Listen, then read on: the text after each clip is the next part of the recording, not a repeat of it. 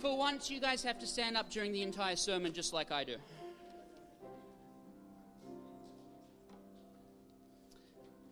Well, good morning. Uh, as you guys are probably aware, on Tuesday there is a major holiday. Ooh, actually, where did Heidi go? I might need her to turn me down. Ooh, here we go. Uh, that's better. Uh, yeah, can anyone? Does anyone know what Tuesday is? No, it's, it's not Halloween. It's actually uh, Reformation Day. You. And so today is actually the day that we celebrate Reformation Sunday. You might have been able to tell. Uh, there might be something that gave it away.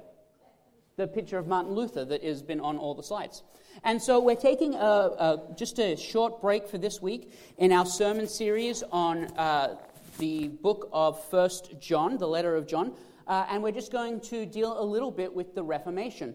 Um, for those that don't know, the Reformation was uh, really fundamental in the establishment of the church as we know it. It was the first major split from the Catholic Church. Uh, and so today we're going to be talking about the, the 500th anniversary of Reformation. And my microphone is a little bit too hot, so when Heidi gets back, I want her to turn me down. But she had to run out for a second. So, let's talk about the Reformation.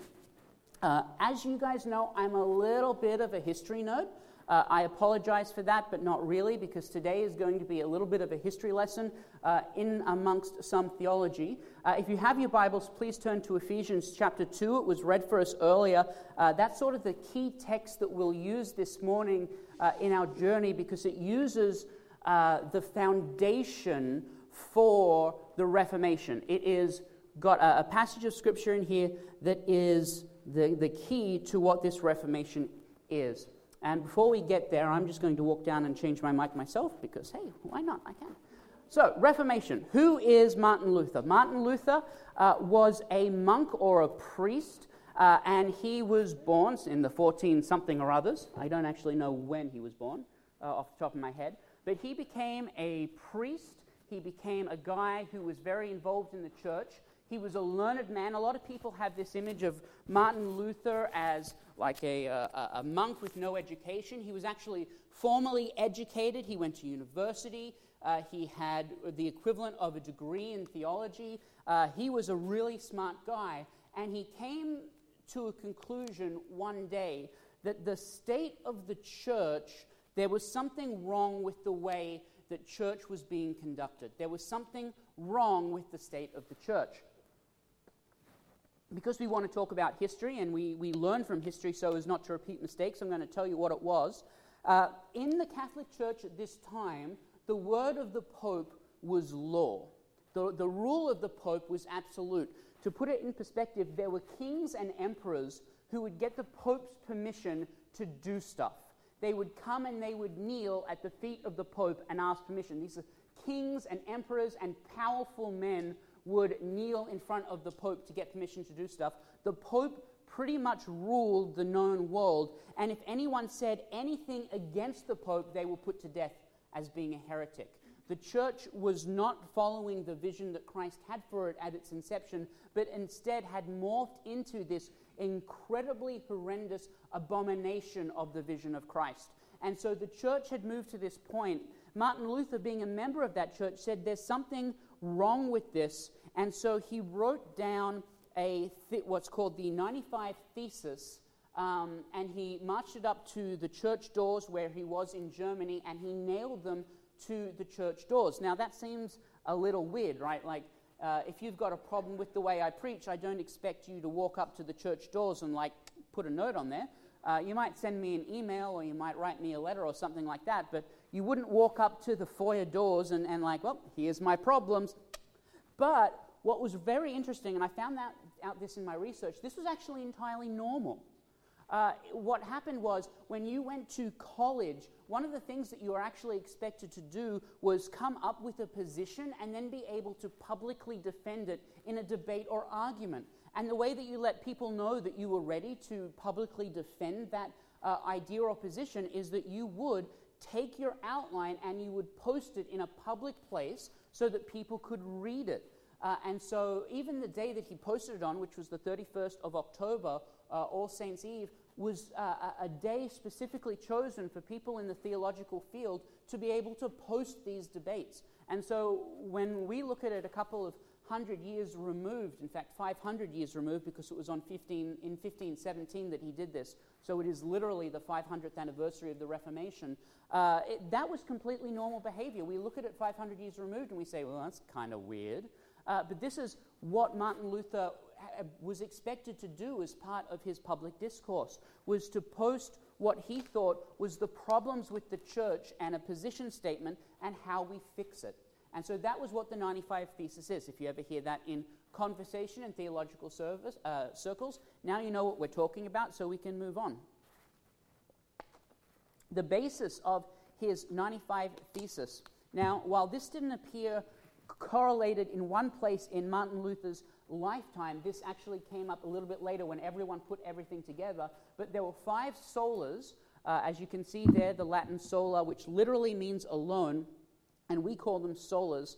Uh, of the Protestant Reformation, and they are all, uh, what they are is a foundational set of biblical principles. Now, if you were here for our doctrine series or you've been paying attention in the last year and a half, I don't think any of these five are going to be new to you. I don't think we're going to get to any of these and you're going to be like, ah, I never heard Captain Jonathan preach on this before. Uh, no, this is foundational biblical principles. But I wanted to give uh, credit where credit is due, and this is what Martin Luther came up against.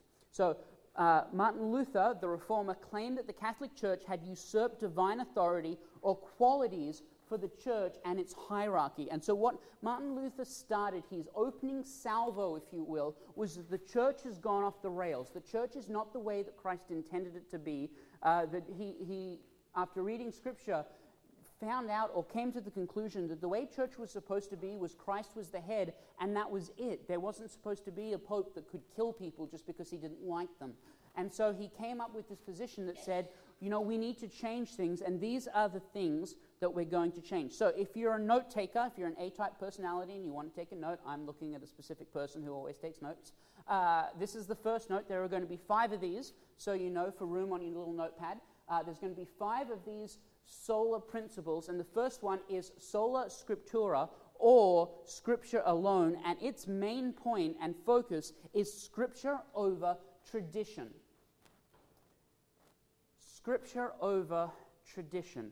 Now, here I want to just specify a couple of things. There is nothing wrong with tradition. There's absolutely nothing wrong with having a set standard for your worship services. If you've been coming here for the last year and a half, you will know that only once in that year and a half has our bulletin changed in format for the last year and a half. That's a tradition that we do, so everyone knows what to expect, so everyone is comfortable in this atmosphere because people don't do well with change. Tradition by itself is not bad, but if we were to elevate that tradition over the authority of Scripture, that's where things start to go off the rails. And Martin Luther described it like this Scripture must govern over church traditions and interpretations which are themselves held to be subject of Scripture. So this is what he said: is church tradition is fine as long as it's been governed by Scripture. Church tradition is fine as long as it is based in Scripture. Church tradition is fine if it is supported by the full counsel and weight of Scripture. And so when we gather together, the reason that we sing songs is because the Bible tells us to sing praise and worship and spiritual hymns to the Father. The reason that we open scriptures and we read scriptures together is that because the scriptures itself tells us not to go away from public reading of scripture, not to shy away from it, but to continue to read scripture publicly. The reason that we stand and we uh, someone preaches the word of God week after week after week is because we see that example of scripture of Jesus himself standing up and saying, "This is scripture." This is what God says. Here's how it's fulfilled in, in me and in my teaching. And uh, he stood up in the, the very temple of God and he opened the scroll of Isaiah and, and read it out. And so these things are part of church tradition, and I keep bumping into that. Uh, these things are part of church tradition, but they're also part of Scripture. Does that make sense? Say amen, or I'm going to stick to this point for another 20 minutes. I keep telling Seahawks game today is at 105, so if you want me to, I can keep going. Say amen, otherwise, I'm going to keep you here. All church tradition, creeds, and teachings must be in unity with the teachings of Scripture as the divinely inspired Word of God. All creeds, everything that we do. And so, if you were to open up your songbook and you were to turn to the doctrines of the Salvation Army, you would find that every single one of those doctrines is rooted firmly and absolutely in Scripture. There is not a single doctrine of this church that goes against the teaching of Scripture. There is not a position or a uh, position statement that we have that goes against the teaching of Scripture because our very first doctrine says that the Scriptures of the Old and New Testaments were given by inspiration of God and that they only constitute the divine rule of Christian faith and practice, which is a simple way of saying this everything that we do must come from Scripture. That's why you guys still play the timbrel. Because if that wasn't in the book of Psalms, I would have X'd that a long time ago. Just saying. I'm, I can be honest with you, right? If church is not a place to be honest, I hate the timbrel. I'm not a good salvationist. I hate the timbrel. I'd get rid of it if I could, but I can't, so I don't, so I won't. Anyway, moving on. Second, sola. See, we're, we're moving through these quite fine. Uh, second one, sola fide, which means faith. It means faith alone. Sola fide, the idea that faith is more important than works. That faith is over works. And what this sola asserts is that good works are not a means or requisite for salvation. Uh, again, I know I've talked about this before, so I won't dwell very long on this. But over and over and over and over again, I tell you that you cannot do a good work to get into heaven. That's not the way that Scripture teaches that salvation works. Uh, the Bible teaches very clearly that salvation is a gift of God and it is not by our own work, so that none of us can boast. Uh, the way that sola fide is defined here is the teaching that justification, being declared just by God, is received by faith alone without any need for good works on the part of the individual. Now, this is a good sort of topic after Friday night because we had people here this entire week that spent a good 40 to 50 hours volunteering for this carnival, this community carnival, giving back to this church. Uh, while that is good and is born out of a servant's heart, that is not going to save you. Volunteering for 50 hours in a week is not going to save you. Tithing is not going to save you. Bell ringing is not going to save you. Sitting in church and warming a pew is not going to save you. You're only saved through faith in Jesus Christ. It seems simple because it is. I'm having a really bad. You know what? There's a reason this is supposed to be on this side. People change my setup and I can't handle it. See, this is where I stand. This seems really simple. You're saved through faith. So simple. And yet, isn't it amazing how many people get this wrong? Now, the reason that Martin Luther wanted to bring this up and bring this to the forefront and attention is because here in 1517, people believed that they were saved by the amount of money that they could tithe to the Catholic Church.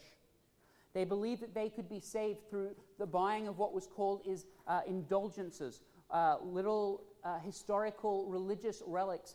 Uh, there were pieces of the cross of Christ that they said were true pieces of the cross. Let's, that's another topic, whether or not they were true or not. But if a person bought one of these indulgences, it was equal to salvation. So they could do whatever they want. Monday through Saturday, they could live whatever lifestyle they wanted. There was no repentance, there was no belief. But if they just spent enough money, the Catholic Church said, sure, you can get into heaven. If you just spend enough money, you'll be, you'll be fine. Uh, the Catholic Church around this time invented the doctrine of purgatory, which is found nowhere in Scripture and purgatory was an in between place. So if you died without saying, uh, getting the last rites or your last confession, you would go to purgatory. And I'm not even joking, your family could give money to the church to get you out. Uncle so and so passed away. Did he have the last rites? Nope. Well, I've got to give five bucks to the church. Sola fide, the teaching that it is faith. The good works are seen to be the evidence of saving faith. Works are the evidence of faith. We read this in the book of James. that faith without works is dead faith, and that after you are saved, it should change your hearts to do good. You don't do good to get a changed heart, but your changed heart through Christ enables you to do good deeds. Amen? Amen. Moving on. Sola gratia. Grace alone. And this simply means grace over merit. Specifically, excludes the merit done by a person as part of achieving salvation. Um, God did not save you because you were so star spangled awesome that He needed you into heaven to make things complete. I know uh, in, in, some big churches they try and teach this doctrine that uh, God was lonely, so He created you because He wanted a relationship. Have you, have you heard that before? God, God created you, and we'll get this to the, the at the very end because the la- of the last sola, but God created you for His glory. That was the reason that everything that has been created was created for His glory. God wasn't lacking anything. God wasn't lonely. He wasn't sitting there going, Man, you know, it's been eternity, but I'm just bored. I wonder what I can do. Ooh, let's make a bunch of people who are going to rebel against my name and sin against me constantly. That'll be fun for a couple thousand years. Like, sorry, I'm not trying to make light of this. I'm, I'm, I am being a little flippant to try and make a point. God wasn't lonely. God didn't need us. We didn't make God complete. The idea of grace alone, that grace over merit, uh, specifically excludes the idea that you and I did anything in our lives and in and of ourselves to merit salvation. We didn't. Any good and righteous deed that you and I can do, uh, Scripture tells us that are like filthy rags to God without our hearts first being transformed by the love of Christ. So if you think that you can do stuff and do righteous stuff and that merits your salvation, you are completely 100% wrong. And again, Martin Luther here was preaching against the church's uh, expectation and teaching. Uh, what the church was teaching at this time is that if you just do enough, if you just be enough, if you are just awesome enough, then you merit that salvation. If you wear the right clothes, have enough money, God forbid, have the right skin color, that merits your salvation. But the teaching of Scripture is completely opposite to that. We believe that God saves only by grace and not at all by merit, but man, enabled by prevenient grace, is enabled by the Holy Spirit to understand the gospel and respond to faith. The prevenient grace just means the grace that goes before. And so that you and I have this prevenient grace in our life, and the Holy Spirit illuminates the darkness of our sin and comes into our lives and convicts us of that sin, and then opens up the gospel to us for our understanding, and that the gospel is then illuminated in the darkness of sin, and that that gospel then penetrates our dark hearts, and we become uh, saved through that. Again, it's not because you and I are awesome by our nature. We're not. We're sinners and we are bad people.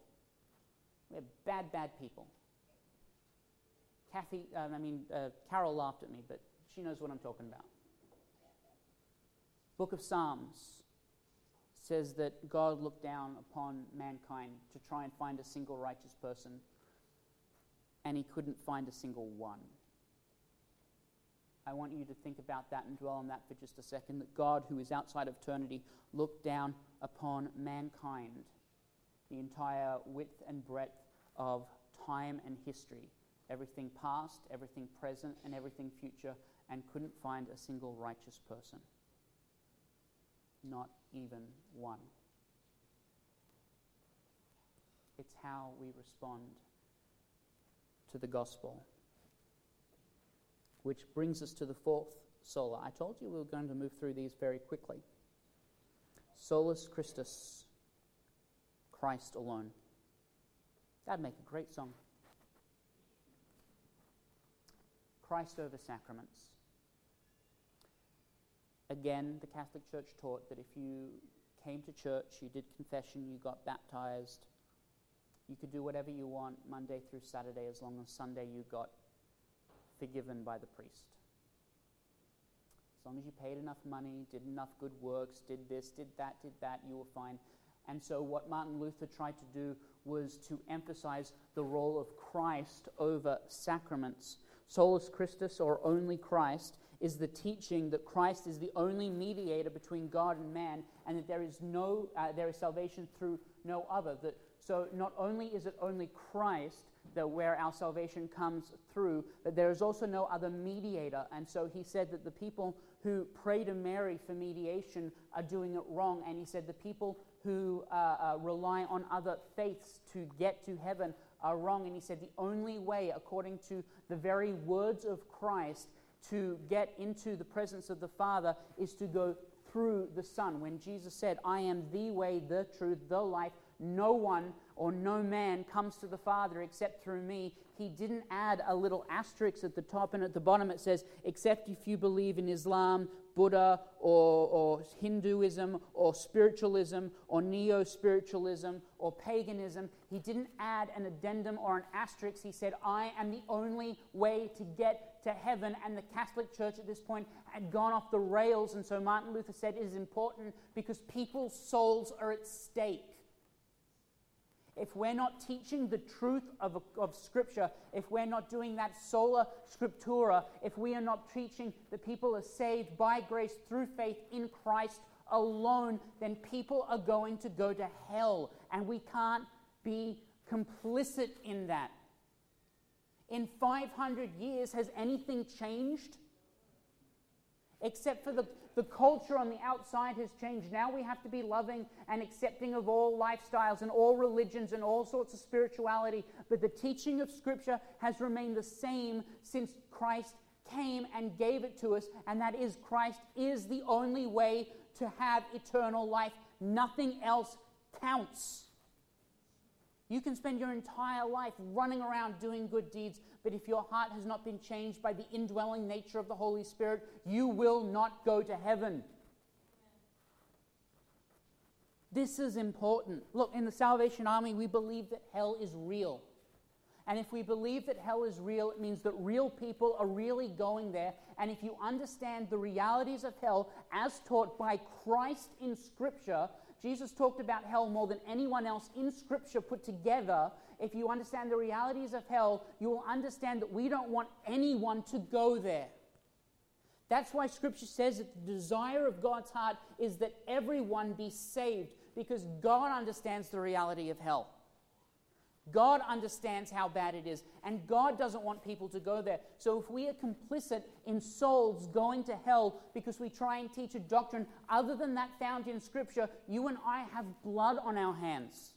And again, I'm not saying that. The book of Ezekiel says that when God comes to Ezekiel and says, You are my watchman, and if you do not preach what I tell you to preach, and people uh, don't go to, uh, and people don't listen to you, and they go to hell because of you decided not to preach to them, their blood is on your hands. And he said, if you do preach and people just ignore you and refuse to listen, then that's their own thing and they're responsible for it. But if you don't preach the message that I've given to you, you're complicit. And Scripture doesn't change. And so that is true for us today. Solus Christus is the teaching that Christ is the only mediator between God and man, and there is no salvation through any other means. I got an amen. That's all I need, just one. And we're going to end our time together discussing perhaps my favorite of these solas. Um, this one was so important to me that I got it tattooed on my arm, in case you're wondering. Just so you know, uh, I like to be a little fair at the top of a sermon. I like to, you know, I, I have favorites. This is my favorite for the glory of God alone. God over man. Sola Deo Gloria is the teaching that all glory is to be due to God alone, since salvation is accomplished solely through his will and action. If you read Scripture in the way that you put yourself at the center of the story, you're reading Scripture wrong. The story of Scripture is not about mankind, the story of Scripture is about God. It's about God's grace, God's love, God's mercy, God's glory throughout all of human history.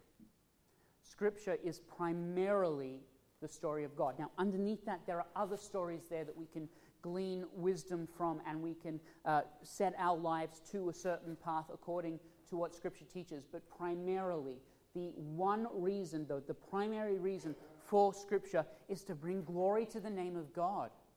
And again, if you don't believe me, that's fine. Read the Bible. There are over 350 mentions of different events happening in Scripture to the glory of God. And because you asked, I'm going to, to tell you a couple. Uh, earth was created for the glory of God. Uh, Abraham was saved for the glory of God. He was established as a nation and a people for the glory of God. The children of Israel went into captivity in Egypt for the glory of God, and then they were brought back out of Egypt for the glory of God. They went to the promised land for the glory of God. They conquered the promised land for the glory of God. They set up the city Jerusalem for the glory of God. They built the temple in Jerusalem for the glory of God. And then they were taken off into captivity by the Babylonians and the Syrians at different times, both for the glory of God. And they were then returned back to the nation of Israel. Guess what? For the glory of God. And then they obeyed God, and the prophets came to bring God uh, God glory and bring glory to his name. And then Jesus came, and Jesus himself said, I have come that the Father might be glorified. Just to name a few. And then Revelation teaches that the new heaven and new earth will come for the glory of God. That there will be angels whose job it is, even now, to uh, repeat over and over and over again Holy, holy, holy is the Lord God Almighty. Only his name is due glory. That the book of Philippians says that all glory is due to God. I am I'm not making this up, but we, try, we minimize it. Here, in general, in the church specifically, we minimize the glory of God.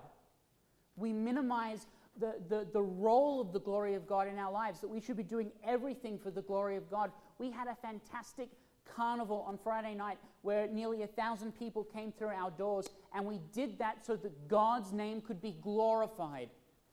As much as I love kids, I didn't do it so you guys could get candy. I didn't do it so you could show off your costumes.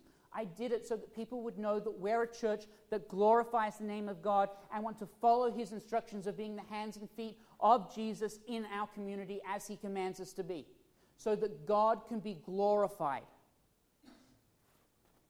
the glory of God, the teaching that all glory is to be due to God alone. God alone.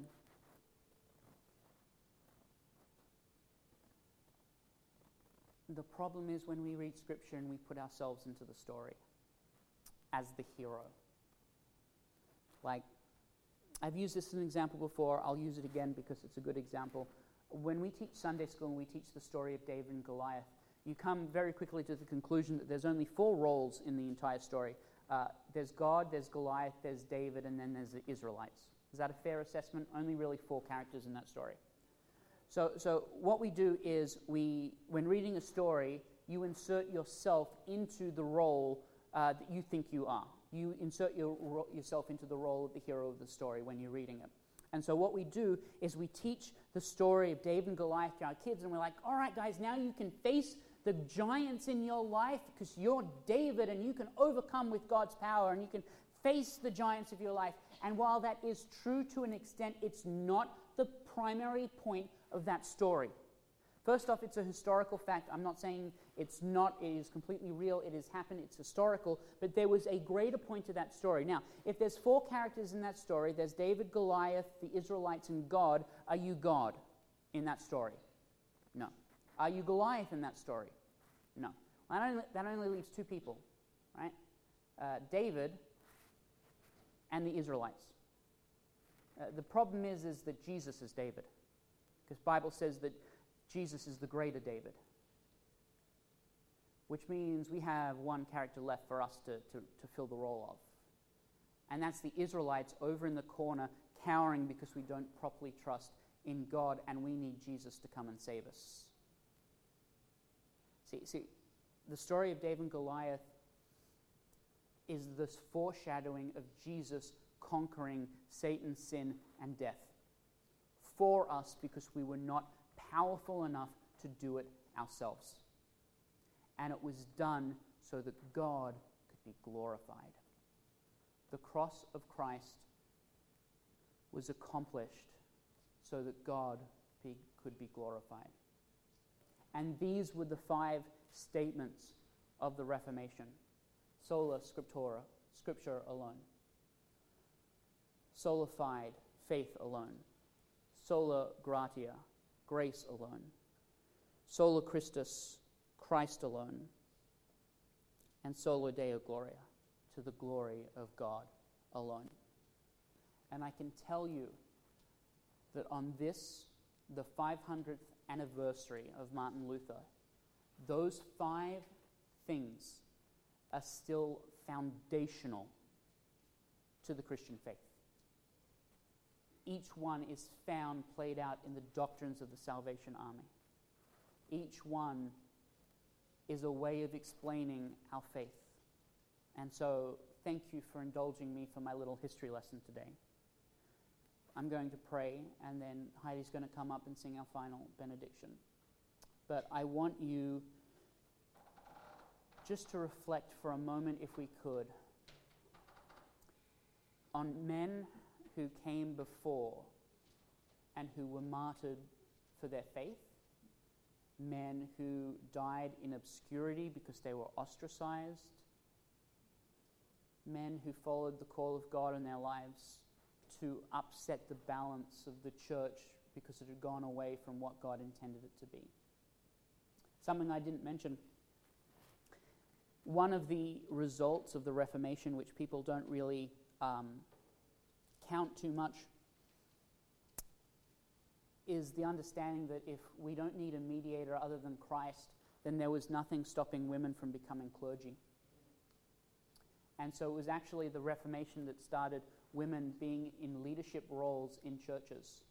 The first three women who took over major areas were all martyred for their faith because they dared to stand up and preach the word of God. And the only thing that they did was that they were female. These people came before us. And I think to ignore their legacy is a mistake because time and time again, history teaches us that if we don't learn from our mistakes and we don't learn from history, we will make the same mistakes over and over again. And there's a whole bunch of new mistakes to make, so let's not repeat the past. Amen? Let's pray real quick. Heavenly Father, we thank you for this time that you've given us to come together today into your presence and just remember the men and women of the Reformation. The men and women, some of whom laid down their lives in the ultimate sign of devotion to you that said preaching the Word of God as it is written is more important to us than whether or not we lose our lives. That they were bringing glory and honor to your name above even their own safety. We pray for you raising up men like Martin Luther who are smart men who can write these things down and articulate points that maybe others wouldn't been able to. We thank you for these people who responded to their call on, your, on their lives. I pray, Lord, that if anyone here has such a calling on their lives, that they not be afraid or ashamed to follow that calling. We love you, Lord, and we thank you today for the opportunity to come into your presence and learn more about your word and your works. For our potluck after the church, Lord, I pray that you bless the hands that prepared it, you bless the food to our bodies and the fellowship around the table. And I pray all these things in your Son's precious name, name of Jesus. Amen.